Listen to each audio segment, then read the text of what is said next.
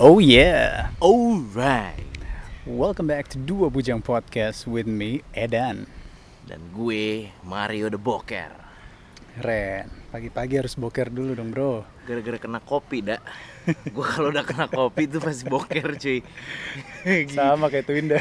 Tunda gitu juga. Juga juga gitu. Wah, menurut gue nih pelancar boker paling gokil tuh kopi menurut gue. Bener, kalau Twinda gara-gara ada susu kan. Dia kan sebenarnya Oh. intoleran sama susu. Jadi ketika kena susu langsung dia prat prat prat prat. Tapi boker tuh adalah bentuk apa ya satu hal yang paling gue syukuri hari ini boker lancar tuh alhamdulillah enak Betul. enak banget dah. Betul, betul. Lu udah boker belum ya hari ini? Udah gue. Mantap. At least checklist lo setiap hari itu terlaksana kalau udah boker. Bangun pagi langsung boker tuh Bener. Enak banget kan? Menurut gue itu adalah bahasa basi yang lebih baik daripada bahasa basi yang udah basi zaman sekarang. dah. Hmm. Kemarin gue ke undangan, ke kondangan ya teman Iya. gue. Bahasa basinya tuh menurut gue gak jelas gitu.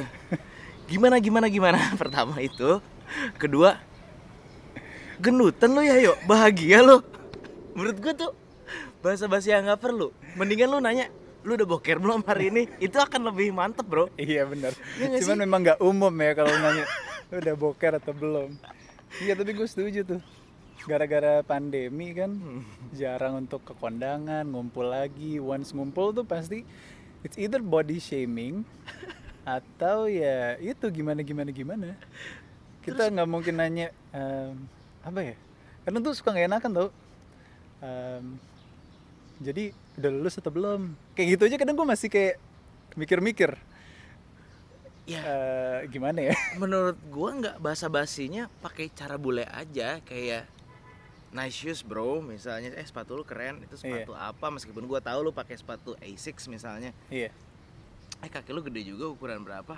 Meskipun aneh sih cowok nanya. Gitu Aneh juga ya. bulu lu banyak juga ya. Salah fokus. Gitu, maksud gua agak aneh gitu. Udah lama nggak ketemu terus lu gemukan ya? Ya iyalah terakhir kita ketemu SMA anjing. Kalau gua nggak gemukan gua nggak tumbuh dong iya juga sih. Tapi Ya, emang sih. small talks tuh burden banget sih emang.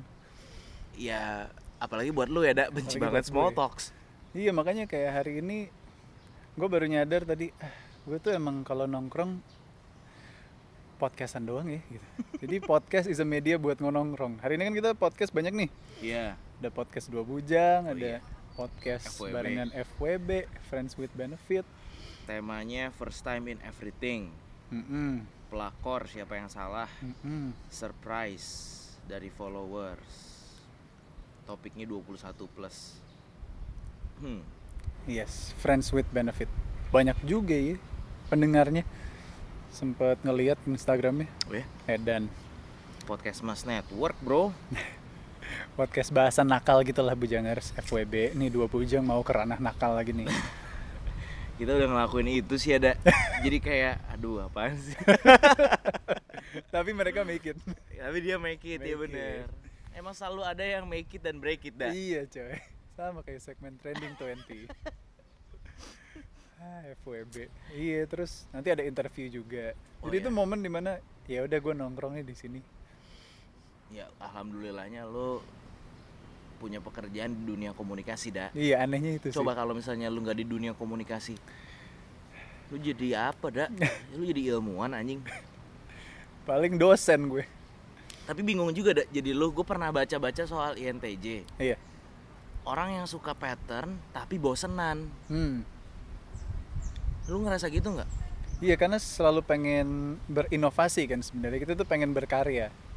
Tapi lu suka Tapi gue suka pattern. pattern tapi lu bosenan. Menurut gue agak agak cukup aneh kalau gue. Iya. Gue fix, gue nggak suka yang namanya pattern. Iya. Gue selalu pengen cari yang baru dan lain-lain. Mhm. Nah, tapi untuk orang yang teratur, suka keteraturan, suka pattern, suka jadwal, suka schedule, tapi lu tidak suka, tapi lu bosenan. Nah, itu Iya. gimana, Dak? Untungnya gue bikin musik kan.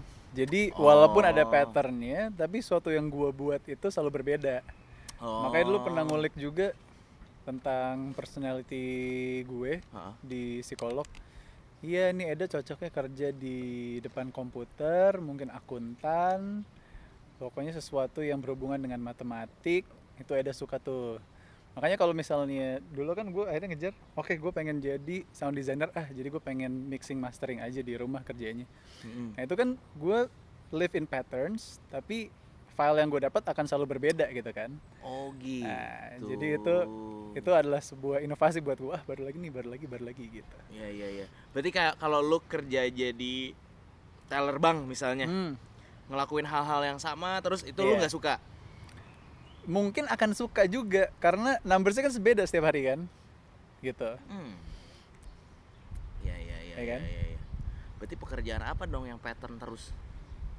sebenarnya gue bisa ngelihat diri gue kayaknya gue bisa suka berkebun karena itu kan pattern kan setiap hari nyiram tapi tanaman lo tumbuhnya tuh beda-beda kan setiap hari Ya kan? Ah. tumbuh nanti berbuah nanti nggak lagi Iya iya iya. Gitu. Iya, iya, iya, iya.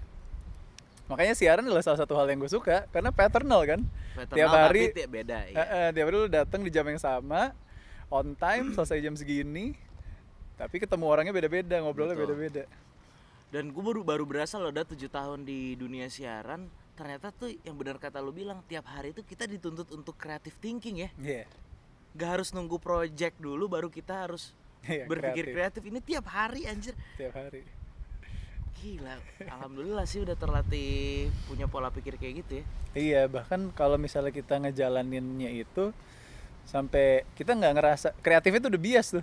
Hari ini ini talk gue yang ini kreatif nggak ya? Karena udah udah let it flow aja kan setiap hari Tapi kita melakukan iya itu. lagi. Seterusnya. Itu yang gue tadi kalau dengerin si Zain Low ya kadang-kadang gila ini orang udah kreatif director radio terus dia setiap hari ngobrol mengulangi hal yang sama kan tiap hari ngebahas tentang new music daily kan iya interview artis yang baru rilis ngobrol tiap hari dia berarti cuma ngulangin pattern yang sama dong sampai kemarin gue ngelihat ada satu interview gue baru pertama kali ngelihat dia kayaknya lagi bingung tuh. Interview siapa? Interview Lord. Dia kayak agak Oh, oh, oh, hari gua, itu. oh gue nggak denger yang Lord tuh. Itu agak berantakan dia. Wah tumben banget nih Zain lo nih. Biasa dia bisa cepet lah gitu. See. repetisi. Anyway, ngomongin soal sound design dan Apple Music ada cocok loginya dengan spatial audio. iya. Gimana ada menurut lo? itu audio 360 gitu ya. Iya, kayak, Dolby, surround Tapi bukan untuk bioskop, tapi untuk musik. untuk musik. Menurut lo itu gimmick atau itu future? itu inovasi Apple yang baru. Kayak Pizza Hut punya menu baru setiap bulannya. Nah Apple harus ada nih kayak gitu-gitu. Menurut gua itu teknologi yang berkembang.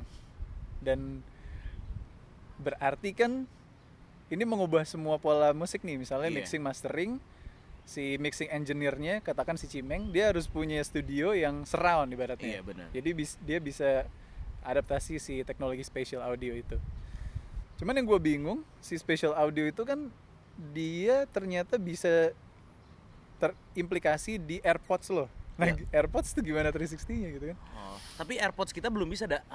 AirPods kita belum bisa ya? Harus AirPods Pro atau Air AirPods Pro Max. Oke. Itu baru-baru kedengeran banget. Mm-mm.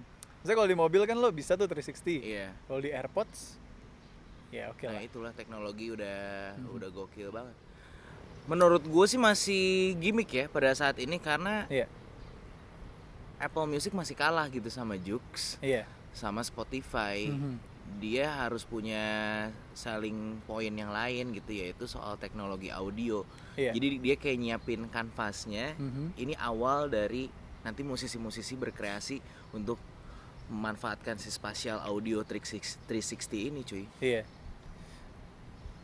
Jadi gue kalau ngelihat di album Maroon 5 tuh udah ada, Ada tanda spasial. Dolby, Iya. lossless tuh kayak gitu tuh. Billie Eilish tuh Nah, udah eh, ada. Udah kayak gitu. Teknologi lah.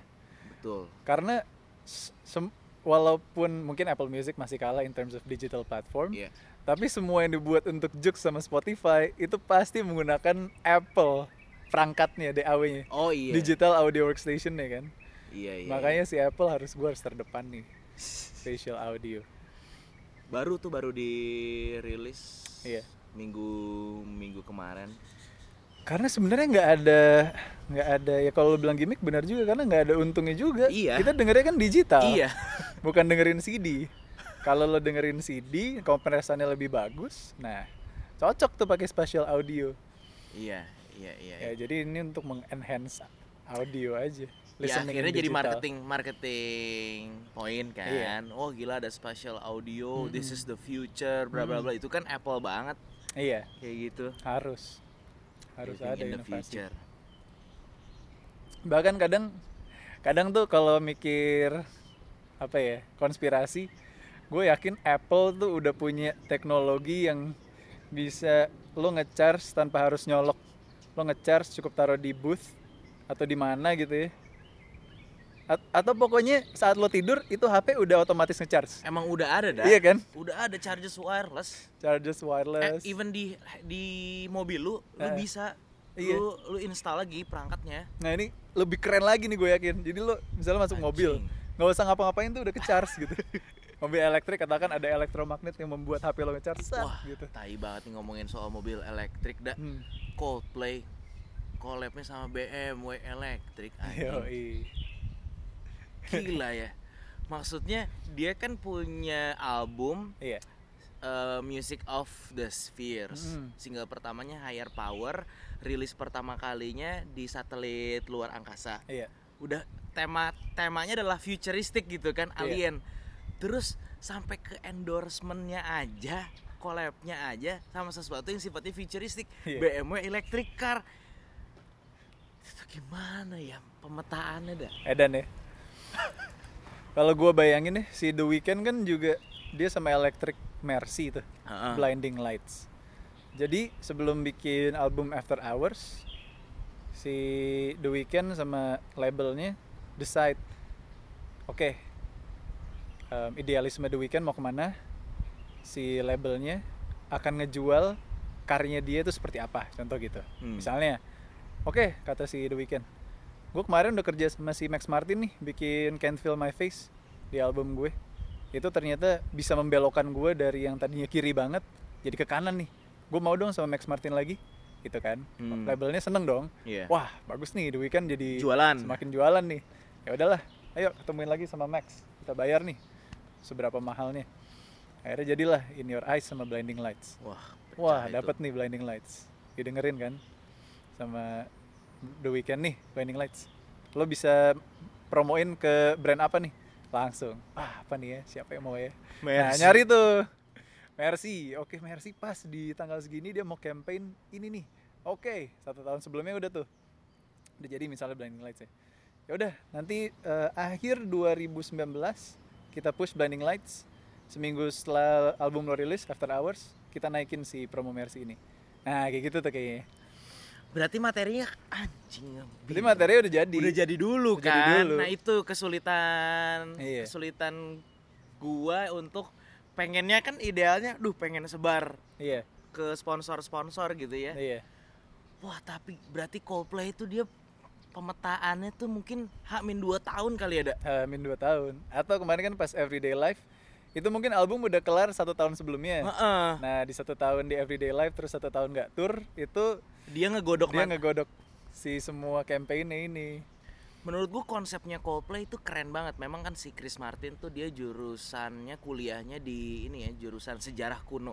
iya unik banget dia emang orang pinter cuy dia eh, tema albumnya ini meskipun belum belum fix ya Music of the Spheres itu tuh teorinya Pythagoras kan Hmm. Eh, yang punya rumus segitiga tuh musik musik bidang ya kalau Iya. nggak salah tuh si Pythagoras ini berteori kalau musik itu adalah hasil dari pergesekan eh, bidang. Drum pergesekan stick sama kulit snare gitar pokoknya semua yang bergesekan menghasilkan musik. Iya. Nah si Pythagoras juga kemudian berteori kalau tata surya kita ini kan bergerak, bergerak eh, itu sebenarnya menghasilkan musik. Hmm. tapi musik yang nggak bisa didengar sama manusia karena frekuensinya terlalu gokil diterjemahkanlah sama si Coldplay anjing.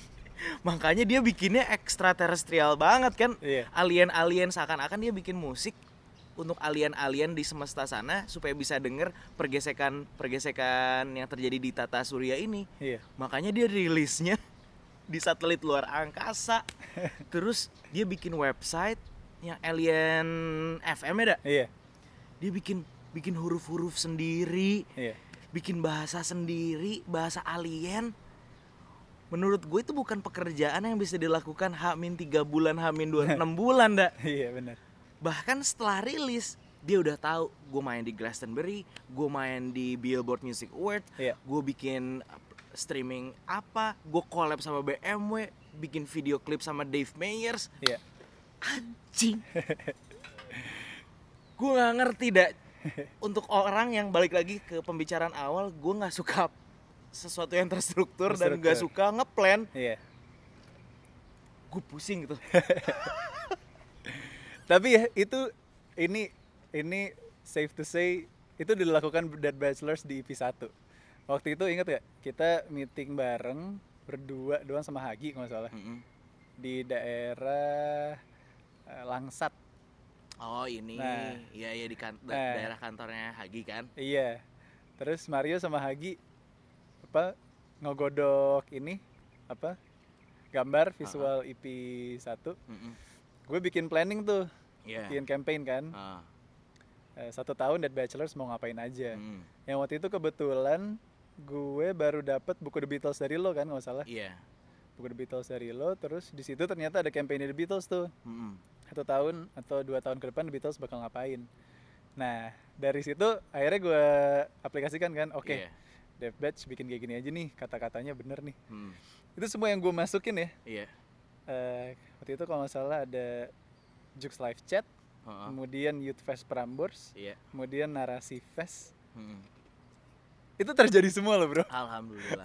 alhamdulillah men Alhamdulillah. edan ya Keren kayak Coldplay baru rilis main di Glastonbury, Dead Batch baru rilis main di Youth Fest, Bro. iya keren ya itu enak tuh karena kan double album ya jadi gue bisa ya sesuai sama si The Beatles ini Iya. oke dia planningnya satu tahun ke depan ya udah gue juga ikutin ah alhamdulillah terjadi bro gilaks Dan memang pada saat itu kesempatan untuk manggungnya juga ada. iya bener Sekarang di era digital bisa dibilang gue gelap dah. gue bingung anjing. Gimana? Makanya gokil tuh Coldplay itu sebenarnya membuka mata gue juga kayaknya. iya Ternyata bisa ya rilis album di era pandemi seperti Hmm. ini dan dia tetap bisa promote ya mungkin karena the power of Coldplay juga dah. betul Itu sih salah satu faktornya. betul Tapi sebenarnya kemarin kan gue sempat bikin plan juga dah Iya. satu tahun ke depan gimana menurut lu yang suka yang suka plan? satu tahun ke depan Plan yang versi yang gue bikin dah. Iya visible, visible untuk dilakukan kan. Akhirnya rilis album Februari, Mm-mm. ya kan, visible, Nah. bisa untuk dilakukan. Lu bikin plan yang untuk dua tahun lagi dong dah. Boleh. Biar nih kayaknya harus memang begitu dah. Kita tuh udah harus visioner dah jadi orang tuh. Yoi coy. Kalau enggak mepet-mepet mulu anjing. iya boleh, boleh Dua bro. tahun ke depan kayak gimana? Gila sih. Mainnya udah harus kayak gitu bro. Nggak ada nih dadakan-dadakan Iya, apalagi ya melihat kondisi kita berdua dah kita kan punya kerjaan selain musik dah iya, bener, pecah anjing pala ini setuju. Jadi memang kalau di radio, gue udah belajar kalau serba dadakan di radio itu sudah hal yang lumrah di TV. oh Jadi, iya Itu udah harus ya udahlah kita ikhlaskan tuh iya pola kerja yang seperti itu. Mm. karena memang itu kayak bajakan kita nggak bisa nggak bisa sanggah gitu kan. Iya. Cuman kalau musik nah karena memang pembuatan musiknya aja itu terstruktur kan sebenarnya. Iya. Jadi market maksudnya menciptakan timeline itu harus terstruktur juga kalau gue ya. Iya iya jadi itu dua dua bumi dua planet yang berbeda. Satu radio dadakan satu musik DB ya udah terstruktur gitu. Iya sebenarnya itu brand value-nya Dead Batch iya. Spontaneity versus structure. Iya chaos and order. Chaos and control. Yoi. Itu udah dua tahun dah kayaknya mantep nih. Mantep ya. Harus mikir dari sekarang. Dan kebetulan kan memang sebenarnya kita capable untuk melakukan itu karena cukup produktif. Iya. Dead Batch ini. Yes. Nulis nulis nulis nulis ya. Itu harus dimanfaatkan percuma kalau kita nulisnya dari tahun kemarin tapi baru digodoknya hamin tiga bulan sama aja gitu loh. Iya. Sayang. Gila tuh Coldplay dah gue rasa. Bieber pun wah gila sih. Itu planningnya dua tahun cuy. Semuanya. gue salut deh sama orang yang jago ngeplan. Tapi ya di antara orang-orang yang jago ngeplan, major labels yang memang udah punya tim, kan minggu ini Prambors lagi banyak interview musisi-musisi yang kemarin main di Prambors 50 tahun. iya Ada Zara Leola, ada Gangga, Iqbal. ada Iqbal besok interview walaupun buat film ya. Hmm. Ini ada musisi namanya Gangga yang gue yakin dia nggak, ya mungkin dia ngeplan. Tapi ada satu lagunya dia judulnya Blue Jeans itu streamingannya 13 M bro. anjing Terus gue tanya sama Anggi, kok bisa sih Nggi? Iya kak, jadi gede di TikTok. Oh oke. Karena emang streaming numbers di TikTok itu corresponds to YouTube juga kan. iya Gila 13 M. Ini gue yakin ya nggak tahu ya dia kan indie nggak ada tim. oh Ya iya nggak tahu kalau ada tim. Nanti gue juga pengen tanya. ya sebenarnya ini tuh konsep tawakal aja dah Iya bro. yang penting kita lakukan Heeh. kita ngeplan kita lakukan yang nentuin pecah atau enggaknya bukan kita gitu Iya. Bener. yang penting kita berusaha dulu gitu loh dak Bener. Bener. ya kan Bener.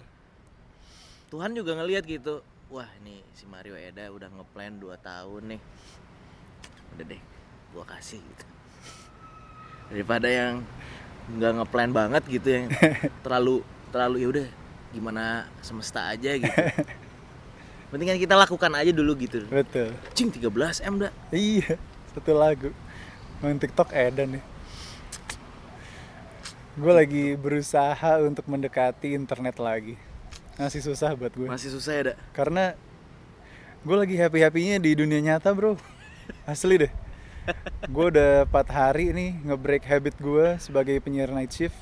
Mindsetnya bangun agak siang gitu. Dari hari Sabtu, Minggu, Senin, Selasa. Akhirnya Twinda kan punya hobi baru, sepedahan Mm-mm. itu satu hal yang kalau kalau gue di board game Twinda ngikut kalau Twinda di sepedahan akhirnya gue ngikut lu lagi ikut juga walaupun gue juga dari dulu emang udah Sepedahan. lama banget gue sepedahan kangen Hmm. juga ya akhirnya bangun pagi jam setengah lima udah tuh break the habit of ya udah gue walaupun gue penyiar malam tapi gue mau tidur bener sama gue bisa sepedahan sama Twinda. Hmm. enak sih. Nah kayak gitu gitunya yang bikin gue makin karena kan sepedahan men. Lo nggak mungkin main iya. HP kan? Gadget. Sebenarnya tuh dak nggak ada keharusan dak. Iya bener sebenarnya tuh nggak ada nggak ada nggak ada keharusan. Ini tuh namanya apa ya? Eh, social constructivism anjing. Teorinya Anton a- apa? Eh, Antonio Gramsci anjing. Mantap. Sebuah keharusan yang dibentuk sama society. Iya. Padahal itu nggak harus. Bener. Tapi karena society ini melakukan lu yang tidak melakukan dianggap aneh. Bener. Social constructivism. Iya. Intinya sesuatu yang sebenarnya baik-baik aja tapi kenapa lu dicap aneh? Iya. Padahal dulu juga kan orang ada yang main. Sosmed. Sosmed. Iya. Contohnya balik lagi ke Coldplay. Hmm. bahkan di Instagramnya Coldplay ditulis semua dari semua membernya Coldplay yang Instagramnya real cuman Guy Berryman. Hmm. dia tulis yang lain gak main sosmed. Even Chris Martin gak main sosmed. Dah. iya. Nah tapi kan itu udah di level Coldplay gitu kan. Kadang gue tuh suka masih bentrok nah, gue tuh siapa? Gitu. Ya akhirnya menurut gua ada yang namanya kompromi. Iya. Nggak nggak harus menjadi seperti selebgram yang tiap hari konten nggak harus seperti eh, apa yang menurut gua pada kadarnya aja Hmm. ala kadarnya. Tapi kalau misalnya lu quit sosial banget juga kalau gua sebagai partner lu gue juga nggak setuju dah iya. Karena mau nggak mau itu sumber rezeki bener. Bener. Gitu kan Eh, kita bisa ketemu sama siapa itu karena sosial media. Iya. Ba- kayak pembahasan kita Lazada kemarin sebenarnya banyak manfaat atau ruginya sih. Ruginya. Ya, balik lagi tergantung kan. Iya. Gitu menurut gue ya seininya lu aja se senyamannya lu. Tapi kalau kalau ngilang banget juga jangan dah. iya. Bener. Karena balik lagi kita bukan Coldplay gue pun masih butuh lu. Iya. Beda kalau misalnya Dead Batch misalnya Amin udah pecah gitu ya Hmm. udah aman. Gue pun gak mau main sosmed dah. Sejujurnya kayak kemarin si Jeremy syarat buat teman gue si Jerry. Dia ulang tahun kan Eh, cerita sama gue kayak gimana ya. Ya pokoknya the perks of growing up lah ada Hmm. stres dan lain-lain. Gue juga sama ngalamin. Gue perlu gue perlu main saham gak ya? Hmm. Karena di sosmed Iya. banyak yang ngepost Iya. main sosmed dan lain bla bla bla bla bla bla gue perlu belajar invest gak ya menurut gue jar lu nggak usah ngeliat sosmed bahkan mendingan lu coba quit sosmed dulu deh Hmm. Hmm, ada yang telepon Santuy, Reds. mending lu quit sosmed dulu deh Hmm. Gue isi dulu. Iya, Bejangers. Em, ini kita lagi di Creekside Park. oke Gue baru tahu namanya Creekside. Seru sih take di sini. Gue sempat dengerin lagi rekaman yang kemarin di sini.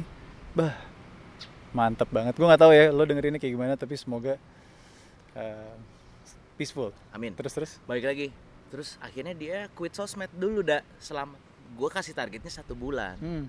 terus akhirnya keterusan terus gue nanya kan di grup lu masih break sosmed iya masih anjir gue kalau bisa gue pengen pengen banget dak Iya. karena menurut gue sosmed juga ada toksiknya Iya. tapi jangan jangan kebahagiaan kita di divine sama likes Iya. sama konten Hmm. apalagi ngebanding bandingin diri kita sama orang lain yang belum Iya. tentu prosesnya sama backgroundnya sama gitu loh Betul. Tapi kalau menurut gua dengan lu yang udah mempunyai rem ya Daya, lu udah punya pendirian, lu udah tahu maunya apa, lu bermain sosmed menurut gua lu bisa kontrol. Iya. Akan lebih banyak benefitnya Hmm. buat lu, buat band. Menurut gua akan lebih banyak manfaatnya karena lu bisa mengkontrol. Iya. Menurut gua. Iya. Gua belum tentu nih. Gua lagi ngelihat ini panas, ngelihat Coldplay collab sama BMW pengen.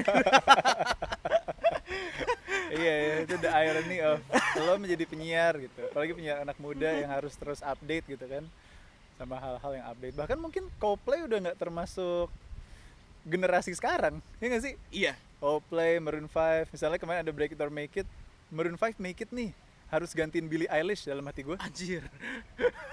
Gue fans Maroon 5. Anggi yang beda 10 tahun sama gue, hampir 10 tahun lah ya. Itu Billie Eilish idol. Jadi kayak anjing, gue harus menggantikan Billie Eilish sama Maroon 5 di Prambors. Itu udah ada batinnya buat gue. Asli, Bro.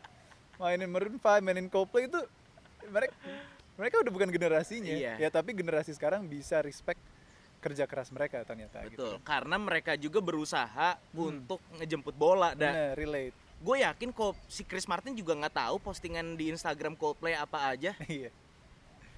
Tapi gue Iya. respect banget main TikTok. Iya. semua proses backstage dia rekam di Hmm. TikTok. Tapi balik lagi itu ada timnya. Jangan jauh-jauh deh BTS dah. Hmm. gue yakin personel BTS nggak main sosmed anjir. Iya, iya bener. Bener kalau main sosmed soalnya mereka pusing pusing. Jadi gue tuh mengerti juga mengerti juga jadi lo gue mengerti juga karena gue pun pengen nggak main sosmed. Tapi ya bagaimana? Ya bener. Kita kita masih nothing. Kita masih nating dan itu kan menjadi sumber rejeki. Iya. Rejeki yang baik untuk sesuatu yang baik. Menurut lo selebgram atau endorsement overpaid atau enggak? Gue nggak tahu mereka dapatnya berapa sebenarnya. ya udah kita buka-bukaan dulu deh iya ya. Iya iya gua pernah paling gokil satu postingan 20 juta dah. Mm, dan itu pun ngepost foto yang udah lama. Iya. Tambahin logo. Iya. 20 juta. Iya. Overpaid nggak ada Akat atau enggak lu lu pak lu pernah di endorse apa nggak ada yang paling gokil dah nggak pernah gue. Soalnya page gue aja udah nunjukin kan kalau gue nggak branded banget gitu. Ya ya Lazada lumayan lah dah Lazada lumayan. Lumayan kan. Iya. Ya lu nilai gue deh 20 juta satu post. Ya gimana ya? Gue tuh bukan tipe orang yang bisa berpikir let's say apakah ini overpaid atau enggak gitu. Karena kalau dibilang overpaid ya itu rezeki buat lo. Gue turut seneng buat lo. Yes nice. Jadi even though it is overpaid atau enggak itu rezeki lo men. Iya iya iya iya. Iya kan? Iya sih. Itu patut disyukuri. Gue nggak berhak itu bilang overpaid atau enggak iya. Tapi that's what social media can benefit you gitu kan. Hmm. kalau lo menggunakannya dengan benar. Iya. yang nggak benar pun bisa benefit lo kan? Iya. Gue pun setuju sama lo. Eh, nggak usah gue nggak bisa menilai diri gue sendiri sih. Kalau misalnya selebgram yang lain bahkan ada yang dibayar ratusan juta sebenarnya yang dibayar tuh bukan postingannya dia pada saat itu. Yang Iya. dibayar itu adalah personanya dia yang dia bangun selama bertahun-tahun. Betul. Proses itu yang kita nggak lihat. Iya. dan proses proses adalah sesuatu yang nggak pernah kita lihat di sosial media. Betul. Betul. Jadi stop comparing yourself untuk sesuatu yang prosesnya selalu disembunyiin. Iya. Gitu. Bener. itu jadi pertem- jadi perdebatan kemarin dak.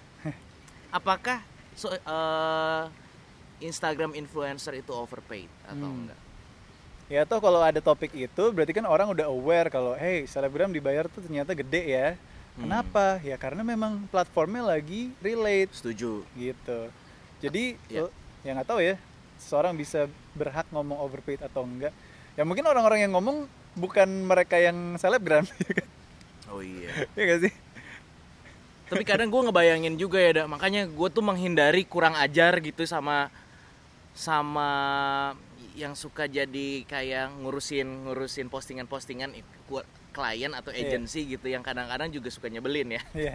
tapi gue berusaha untuk menghargai dia Iya. karena kebayang nggak sih dak mereka itu tahu rate rate so- rate Instagram influencer Iya. mereka tahu kerjanya kayak gimana harganya kayak gimana sedangkan mereka kerja sampai lembur dan lain-lain dibayarnya berapa Ngerti Iya, nggak? Makanya nggak heran banyak yang senep kan ibaratnya. iya Kerja jadi di agency itu. jadi gue mencoba oke semenyebalkan apa pun atau seribet apa pun gue berusaha untuk oke oke Iya, gue ikutin gue hargain lu gitu iya. ya itulah sosial sosial media Social media. TikTok pun dak gue sejujurnya gue masih takut dak gue buka TikTok gara-gara denger orang-orang bisa scrolling scrolling 3 jam 4 jam dak iya benar. Itu benar. gue takut dak Makanya dari dulu konsep gue dalam sosial media adalah gue nggak mau sosial, gue nggak mau sosial, tapi gue mau create konten aja, gitu. yes itu Bang Master juga bilang gitu Iya. Gue nggak mau untuk scrolling. konsep si Bang Master kan bilang this is one way communication Mhm, bener. Ternyata Bam berpikir yang sama kayak gitu. Iya iya iya. Iya, kan kalau si eh syarat Bayu ulang tahun kemarin drummer Elephant Kind. Eh, si Bayu bilang, gue kan waktu awal-awal Dead Batch kan gue banyak belajar juga sama Elephant Kind soal Iya. manajerial band dan lain-lain. Iya. Si Bayu bilang, Bang Mastro tuh mirip Eda tahu. gue gue ngerasain itu mirip banget. Cuma yang satu kiblatnya Kanye, yang satu gue nggak tahu lu dah. Satu Napoleon Dynamite. Be nothing. one way communication itu bagus. Iya. Tapi menurut gue dah lu cocok kalau misalnya menjadi content creator karena lu tidak rentan akan toksiknya sosmed. Iya, gue sebenarnya cocok. Cocok dah. Bener, gue cocok. Bahkan lu yang bisa jauh lebih konsisten daripada daripada gua. Iya waktu yang dua bujang awal-awal kan gue kayak orang gila men setiap hari gue harus ngepost di dua bujang pokoknya. Iya. akhirnya berhenti gara-gara Labuan Bajo tiga hari untuk selamanya Tiga hari itu selamanya. Tapi sekarang belum comeback comeback. Belum, Bye coy. for now. gila pandemi itu memperpanjang imunitas kesosialan gue tuh nggak? Gila pandemi. Bener-bener dikasih waktu untuk ya udahlah lo nikmatin karena tiap dengerin artis inter- interview tuh gue sebenarnya pengen tahu kisah gelap mereka apa di balik pandemi ini. Tapi ya it is interview ya. Di social normsnya saat lo interview lo harus menunjukkan positive vibe. Ya mungkin atau gue mendengarkannya radio ya kebetulan radio kan punya culture di mana lo ya share-nya positive, Positive vibe, positive vibes. vibes apalagi lo lagi promo lagu gitu kan Hmm. Iya selalu banyak yang bilang iya tour gue cancel tapi gue di saat yang bersamaan lagi punya anak jadi gue bisa bersama anak gue kayak misalnya Tyler sama si Roddy Rich gitu kan Iya. itu pas Roddy Rich pas lagu gue nomor satu di Billboard itu pas gue jadi bapak dan kalau nggak ada pandemi mungkin gue akan tur di mana-mana ninggalin anak gue tapi gue dikasih waktu untuk ya udah nih lo berkeluarga gitu Mungkin dah karena proses interviewnya sudah dilakukan di tahun kedua pandemi, sudah ada di Hmm. udah ada di fase acceptance. nah iya acceptance bener Mungkin kalau di awal-awal di interview stress mungkin nggak mau kali. iya gila sih pandemi ini Yo, oh iya, Jakarta 300% men. apa covid Covid naik lagi ya? naik 300% dah. kantor kita juga lagi lockdown lagi hari ini Yoi. Penyiar Delta. kena ya Kira-kira siapa? nyiar delta Iya.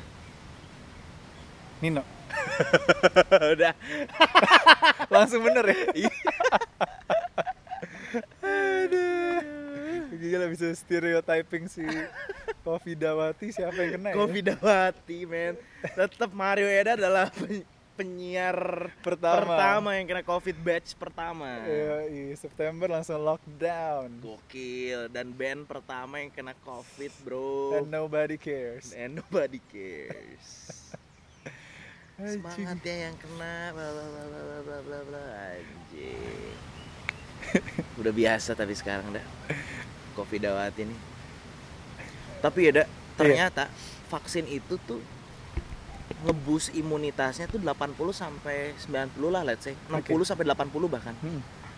Yang kena Covid dak kita bisa ribuan anjing plusnya. Oh jadi yang udah kena COVID Antibodinya bisa plus 1000 dak. seplus seribu, Iya, buset. gokil. Jadi manusia super dong. Yoi man Ya at least eh, ininya ya terhadap covidnya Iya tadi COVID-nya. Kita plus ribu dah Anjing nggak Mantep ya Jadi mungkin efeknya agak lemes dikit, tapi abis itu lo kuat banget gitu ya. Iya. Anjing. Karena kan tubuh kita ini fast learner dah Iya. Defense mekanismenya luar biasa. Nah yang vaksin-vaksin itu Paling plus 60 plus 80 Kalau kita yang udah kena, Seribu anjing. Gila mutan bro kita bro. Super saya.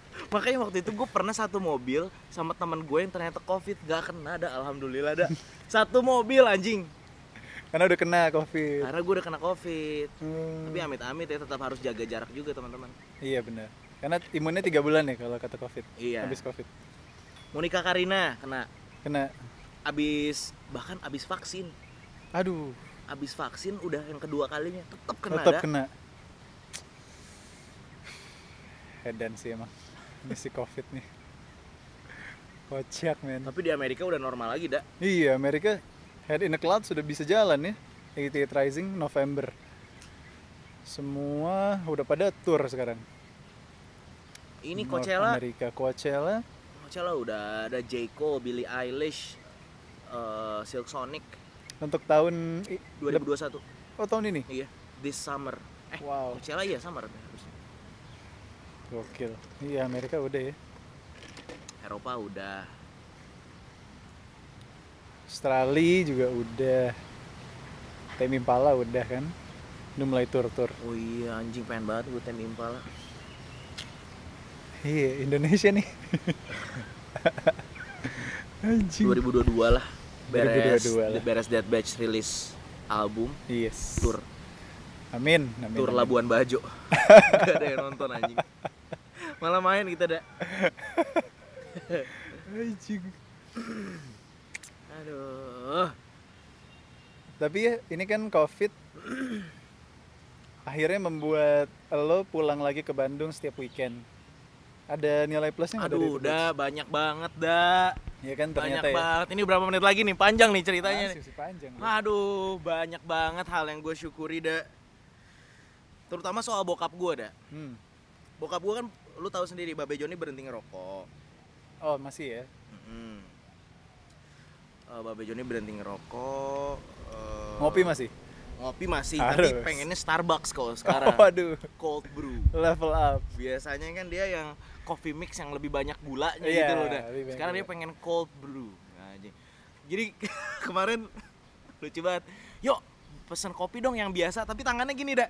yang biasa yang satu liter itu mah nggak biasa dong itu yang luar biasa kalau lu pengen yang satu liter yang biasa gini Em, gue ngerasa bokap gue menjadi pribadi yang lebih baik sih. Iya. seumur hidup gue nggak pernah ditelepon bokap gue sekarang setiap gue ke Jakarta pulang bokap gue telepon udah Hmm. nyampe atau belum Iya. mungkin itu untuk beberapa orang itu hal yang biasa tapi buat gue itu hal yang luar biasa dah Iya. bokap peduli Bener. yuk jangan ngebut hujan yuk udah nyampe Jakarta atau belum? Bener. bingung gak lo? 28 tahun bokap lu tuh cuek mampus gitu loh. Iya. terus gua pulang gua kan suka banget air kelapa ya. Hmm. bokap gue beliin air kelapa. Nah itu semua terjadi karena intensitas gue pulang ke Benar. Bandung. Sering banyak menjalin eh, komunikasi. Dan ih anjing sedih dah jadi bokap gue tuh sempat ke eh, Tangerang kan eh, seminggu Iya. terus pulang sama gue itu perjalanan 4 jam karena macet pada saat itu. Itu momen terlama gue ngobrol sama bokap gue seumur hidup gue 4 jam. 4 jam. 4 jam untuk selamanya tuh. Banyak banget obrolan-obrolan yang nggak pernah terungkap sebelumnya. Kayak cita-cita bokap gue sebelumnya pengen jadi apa strugglingnya bokap dulu kayak gimana Iya. dari situlah bokap gue berubah benar-benar berubah Iya. di mana bokap gue udah bisa berdamai sama dirinya sendiri bokap gue bilang kayaknya dari dari adik kakak papa kayaknya papa sekarang hidupnya paling enak Hmm. kasihan si ini kasihan si itu Iya. dia sudah bisa pede akan dirinya sendiri dah Iya. di era pandemi yang seperti ini di mana bokap gue kan sekarang nganggur nggak Iya. kerja bokap gue terus eh, minggu depannya minggu kemarin gue gantian jemput nyokap Hmm. perjalanan Tangerang Bandung banyak juga bentuk komunikasi-komunikasi yang belum pernah terungkapkan sebelumnya Iya. di mana nyokap gue bilang mama tuh banyak penyesalan Hmm.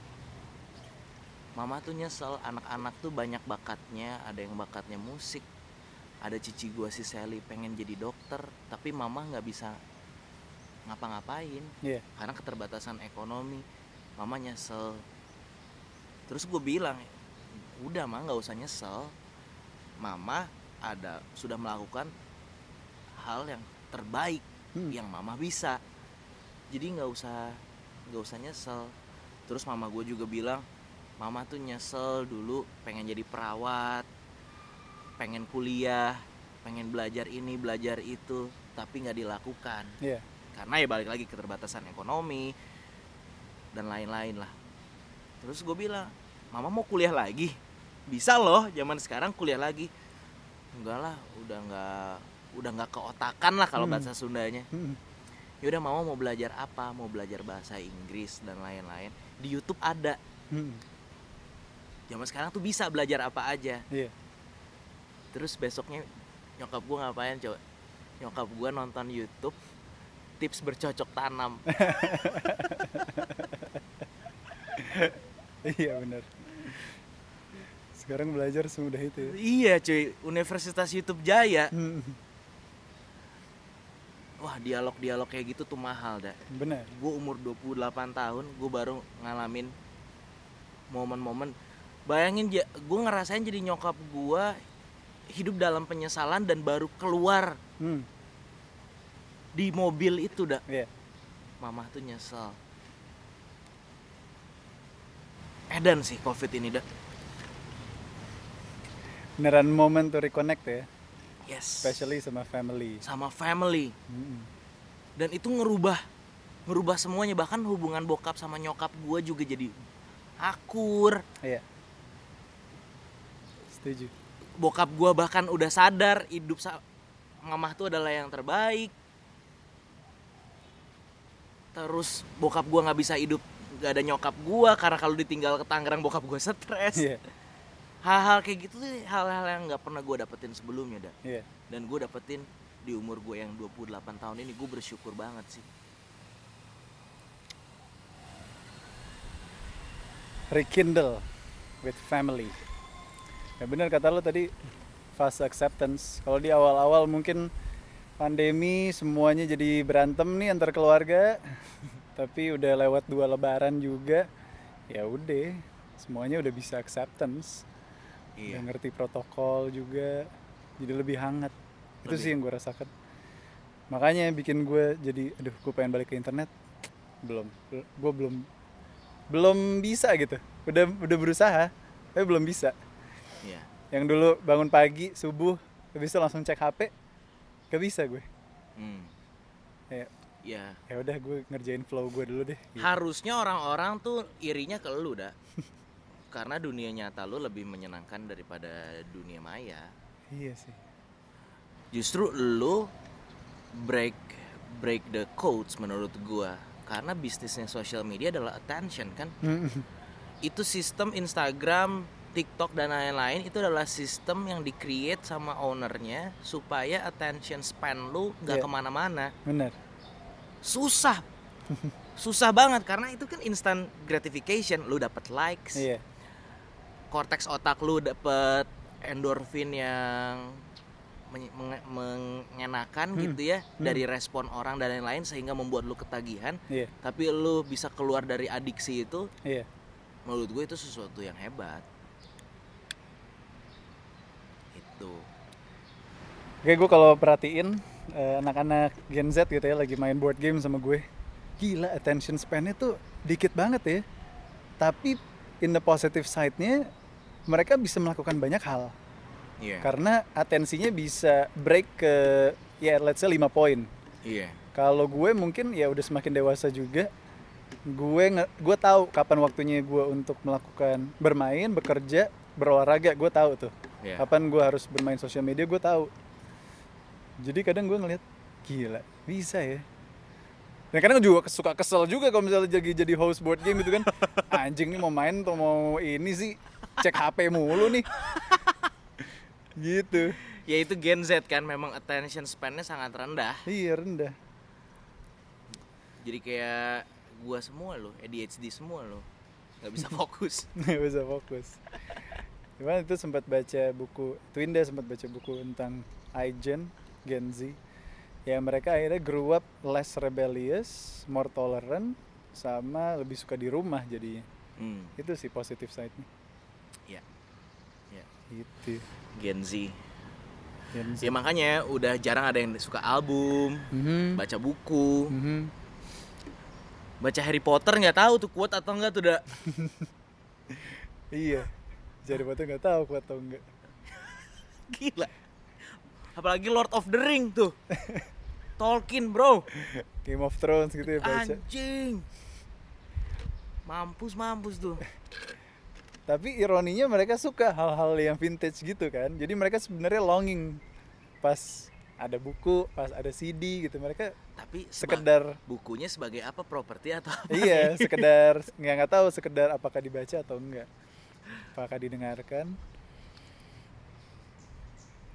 Ya, orang tahu Lord of the Ring, orang tahu Game of Thrones berdasarkan review di YouTube kali. yang dibikin 15 menit. Iya, Tapi jadi tahu, tahu mah tahu. tahu mah tahu bener. Sekedar tahu. kayak kemarin di Twitter ada ada bahasan gini kayak my favorite band is Radiohead. Hmm. What is your favorite song from Radiohead? Creep. gitu dah. Iya. Tahu Radiohead tahu. Hitsnya. Creep. Iya, Tapi albumnya belum tentu. Anjir creep. gitu dan nggak apa-apa juga sih sebenarnya itu cuma karakteristik generasi aja Iya. Kemarin tuh ngumpul kan Rabu lalu ada acara rekam kan. Oh, iya. Bayar rekam kamar. Ah. Nah itu gue ngelihat musisi-musisi Gen Z tuh. Ada Rama dari rekam kamar, ada Cello Sax, ada Joey dari Luzerne, ada Nadif, ada El, ada Nabil, Angel, Obet sama GG dan Icat dari Ring of Five, Mm-mm. Rain juga. Mm-mm. Ternyata ada beberapa tuh, misalnya lagi main game Muzo kan, Ha-ha. the number one music streaming game, tapi itu card game gitu, Bujangers. Jadi kayak tebak lagu lah. Terus si Selo nih kalau nggak salah. Topiknya itu lagi best riff gitar. Hmm. Terus dia kasih Radiohead yang Just. Terus gue yang, wah ngerti ini orang nih. ngerti ini orang nih. Nah itu tuh. Maksudnya ad, ya ada beberapa, ya mungkin yang mainstream ada Gen Z yang memang tahu Radiohead Creep gitu. Iya. Tapi ada juga yang memang ngulik sampai ke Just gitu. Hmm. Kalau udah tahu Just, ya udah, nih Ngerti. lolos, lolos nih, lolos gitu. Terus ternyata si Selo Sax itu dia penggemar board game juga, antusias. Dia ternyata udah main di ND. Anjir. Jadilah tuh gue ngobrol panjang sama dia. Akhirnya bisa ada obrolan yang connect lah. Terus dia anak Pulau Mas ternyata. Jadi ya mungkin ke depannya kalau emang udah serius pengen main di ND bareng. Syarat buat Selo Sax. Lu belum sempat main di Andi, Dak? Gue belum sempat karena gue takut sejujurnya. Gue takut ketagihan bro. Karena main D&D itu kan board game ya, Iya. Dungeons and Dragons. Ada di Stranger Things kalau bujangers pada nonton Netflix. Itu bener-bener role playing game yang lo main sekali tuh bisa 5 jam dan bisa 12 pertemuan. Dan kebetulan orang-orang yang main D&D itu partinya sama. Harus sama, terus. iya. Misalnya 5 sampai 6 ya lo harus main berenam terus tuh partinya Iya. Ya 12 kali pertemuan main 5 jam wah gue nggak tahu tuh gue siapa atau enggak ya Makin hilang lu anjing. makin ngilang gue kayaknya gitu bahkan main D&D ada yang sampai 21 tahun mereka belum selesai itu mainnya Go. 21 tahun. 21 Wah, tahun. jangan hilang lu kayak di Jumanji anjir. gila ya si ada. Jumanji man Jadi Jumanji anjing. mana yang gue bingung ya kalau di Amerika tuh kalau gue nonton YouTube channel kayak Geek and Sundry atau Critical Role. Mereka tuh bener-bener bisa membuat konten board game demikian rupa bagus gitu ya. Dan yang nontonnya itu juga banyak sampai mm-an men yang nonton. Bahkan yang nonton itu bener-bener orang-orang yang mendewakan si konten kreator D&D ini. Kayak you save my life man. Kayak bener-bener musik kalau nggak ada lo kayaknya gue nggak tahu hidup gue bisa ngapain. Kayaknya gue udah bunuh diri dan kayak gitu gitulah deep gitu deep bener-bener deep. Terus gue penasaran aja. Kok bisa ya? ah, ah, kok bisa ya? Culture-nya tuh kalau di Indonesia kayaknya belum sampai segitu ya. Mungkin at some parts ada beberapa komunitas yang udah kayak gitu ya. Mungkin karena orang Amerika itu sangat passionate da- dan sangat ekspresif gitu ya. Dia benar-benar mencurahkan sebagai konten kreatornya dia benar-benar mencurahkan apa yang dia rasakan Hmm. dan memang benar fokus sama itu dan benar-benar passionate. Jadi filosofi akan gamenya mungkin itu Iya. konteksnya dia benar-benar memahami ini game bukan hanya cuma sekedar game hiburan belaka tapi dia udah dalam iya ngerti sampai filosofinya iya Nah, menurut gua ketika memang udah seperti itu sebagai content creator, dia akan menemukan energi-energi yang lain yang bisa ngerasain. iya. Jadi kalau kalau mungkin di sini belum, mungkin karena cuma di kulitnya aja, iya. Benar. Nggak dan, deep. dan memang D&D kan game Amerika kan. Hmm. bahasanya tuh udah bahasa Ah iya, Inggris. It's part of culture juga ya. gitu jadi culture. Bisa lo main 5 jam orang nonton gitu doang. Itu bener-bener bisa ditonton sampai habis. Yang review tuh tahu di detik 4 jam lo kayaknya salah ini deh atau apa gitu nah gue lagi into yang begituan tuh sekarang jadi gue menjauhi Netflix gue nggak tahu film-film baru apa gue nontonin orang main 3 jam itu gimana nih kayak gitu tuh bro bikin gue ngilang Kalau gua nonton film belum tentu gua betah.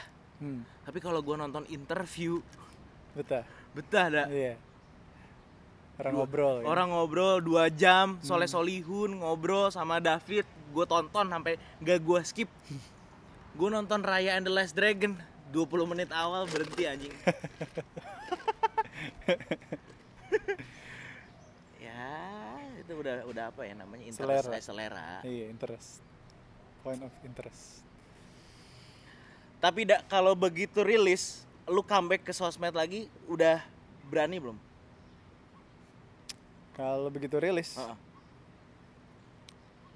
eh, sesuai kadar lu gue nggak bisa janjiin sih. Nggak tahu men. Asli. Nggak tahu bring asli. back to life man emang bener-bener dead bachelors. Bring back to life. Ya mungkin gimana ya? Gue ngerasa ah, musik tuh harus dibuat simple. Hmm. dan ketika ketika banyak otaknya gitu itu jadi ribet menurut Hmm. gue. Ya misalnya berkaca sama siapa ya? Ya let's say band gue yang dulu ada enam atau ada berapa gitu. Saat Hmm. banyak otak tuh jadi ribet Hmm.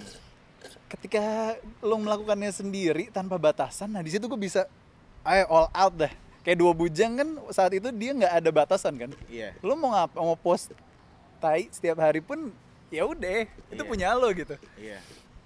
Nah nggak tahu di Dead Batch gue belum bisa mendapatkan vibes itu lagi Brits ya mungkin kayak kata lo bilang hilang mainan Oh, oke gitu loh iya iya iya gue udah nggak ngerasa kalau Dead Batch nih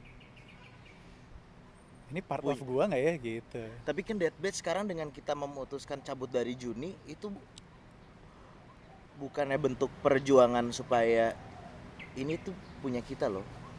Ini ya punya punya kita. Cuman gue merasa kayak ini ini bahasan kemarin nih sebenarnya. Iya. Gue sempat ngobrol sama Twinda Manabil. Hmm. Kenapa ya kalau kalau udah konotasinya keluarga, Hmm. kadang lu jadi semakin males untuk ngobrol karena lo udah paham aja dia tuh orangnya gimana. Hmm. Jadi udah tahap ya udahlah, gue accept lo kayak gimana gitu. Hmm. Tapi kalau lo ketemu orang baru, ya ibaratnya cari teman baru gitu. Hmm. Soalnya dalam bermain board game gitu. Ya lo akan effort misalnya untuk menjelaskan lagi ini game seperti apa gitu. Oh.